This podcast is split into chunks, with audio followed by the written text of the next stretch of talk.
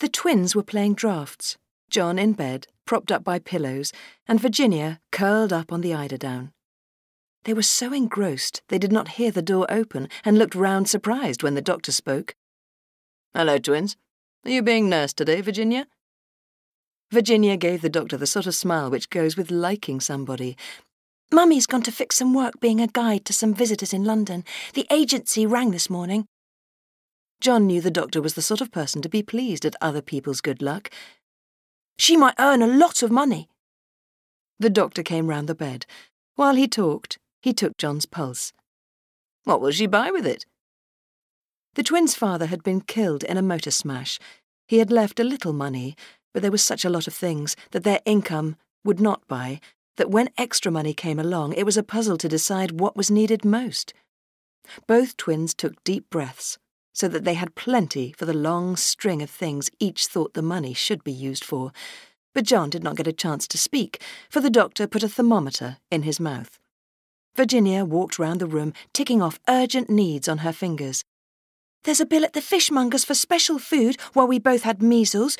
The fishmonger said he wasn't in a hurry, but I know Mummy wants to pay. Then there's next term's fees at my dancing academy, but there's just a chance Madame might say we needn't pay because of me missing so much of this term with measles.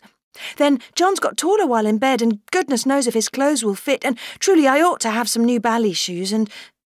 She broke off and looked at John, who was making noises through his mouth shut round the thermometer.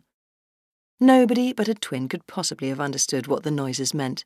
Oh, yes, and John's just reminded me. Mummy said she simply must have some new saucepans and. The doctor took the thermometer out of John's mouth. He looked at it, his lips twisting in a half laughing, half miserable way. Seems there's a lot for that money to do. He gave John's shoulder a pat. Taking your medicine? John nodded. Good. Well, it's cold out, so stay in bed another day or two. Tell your mother I'll visit you again at the end of the week. He put an arm round Virginia. Come and see me out, my little friend. In the hall, the doctor put down his bag. He turned Virginia to face him. Can you tell me why you have quite got over your measles, but John, who had it no worse than you did, can't get strong again? He hasn't the same things to get up for. I simply had to get well. Imagine getting measles the very day after you were 12. Ever since I went to my dancing academy when I was nine, I've been waiting and waiting to be 12 and have a license.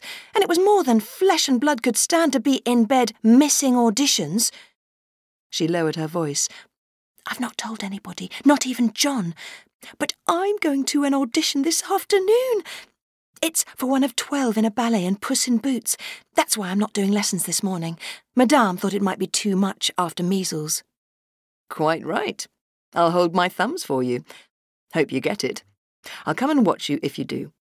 But about John, isn't there anything he likes to pull him onto his feet again? Virginia sighed. Not really. You see, he's what you'd call a one dog boy, and since Frederick died, he hasn't liked anything much. Wonder if I could get him a dog from the dog's place at Battersea. No, Mummy thought of that. They don't seem to have many stray dachshunds, and John only wants another dachshund. He says he doesn't, but he does. There's one called Charles in Mr. Miggs' dog shop. He's not perfect because his eyes are the wrong colour, but he has the nicest little face. We saw him first the day before the measles started, and though we both felt peculiar, that dog nearly made us feel all right. He's still not sold. I see him often. Expensive? Terribly. Even with the wrong eyes, ten guineas. The doctor picked up his bag. Wish I had ten guineas to spare. I'd give a lot to see John running about again. Virginia shut the door and went up to her bedroom, thinking hard all the way. It had not until that moment struck her the doctor was worried about John. When she was thinking hard, she practiced dancing exercises. She held on to the end of the bed, turned out her toes, and bent her knees. Suddenly she straightened up, her eyes shining.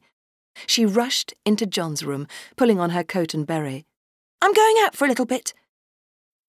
Mr. Miggs was a very old gentleman. He knew the twins well, for they never passed his dog shop without looking in. And when Frederick was alive, John had always lifted him up so that he could say how do you do to the other dogs.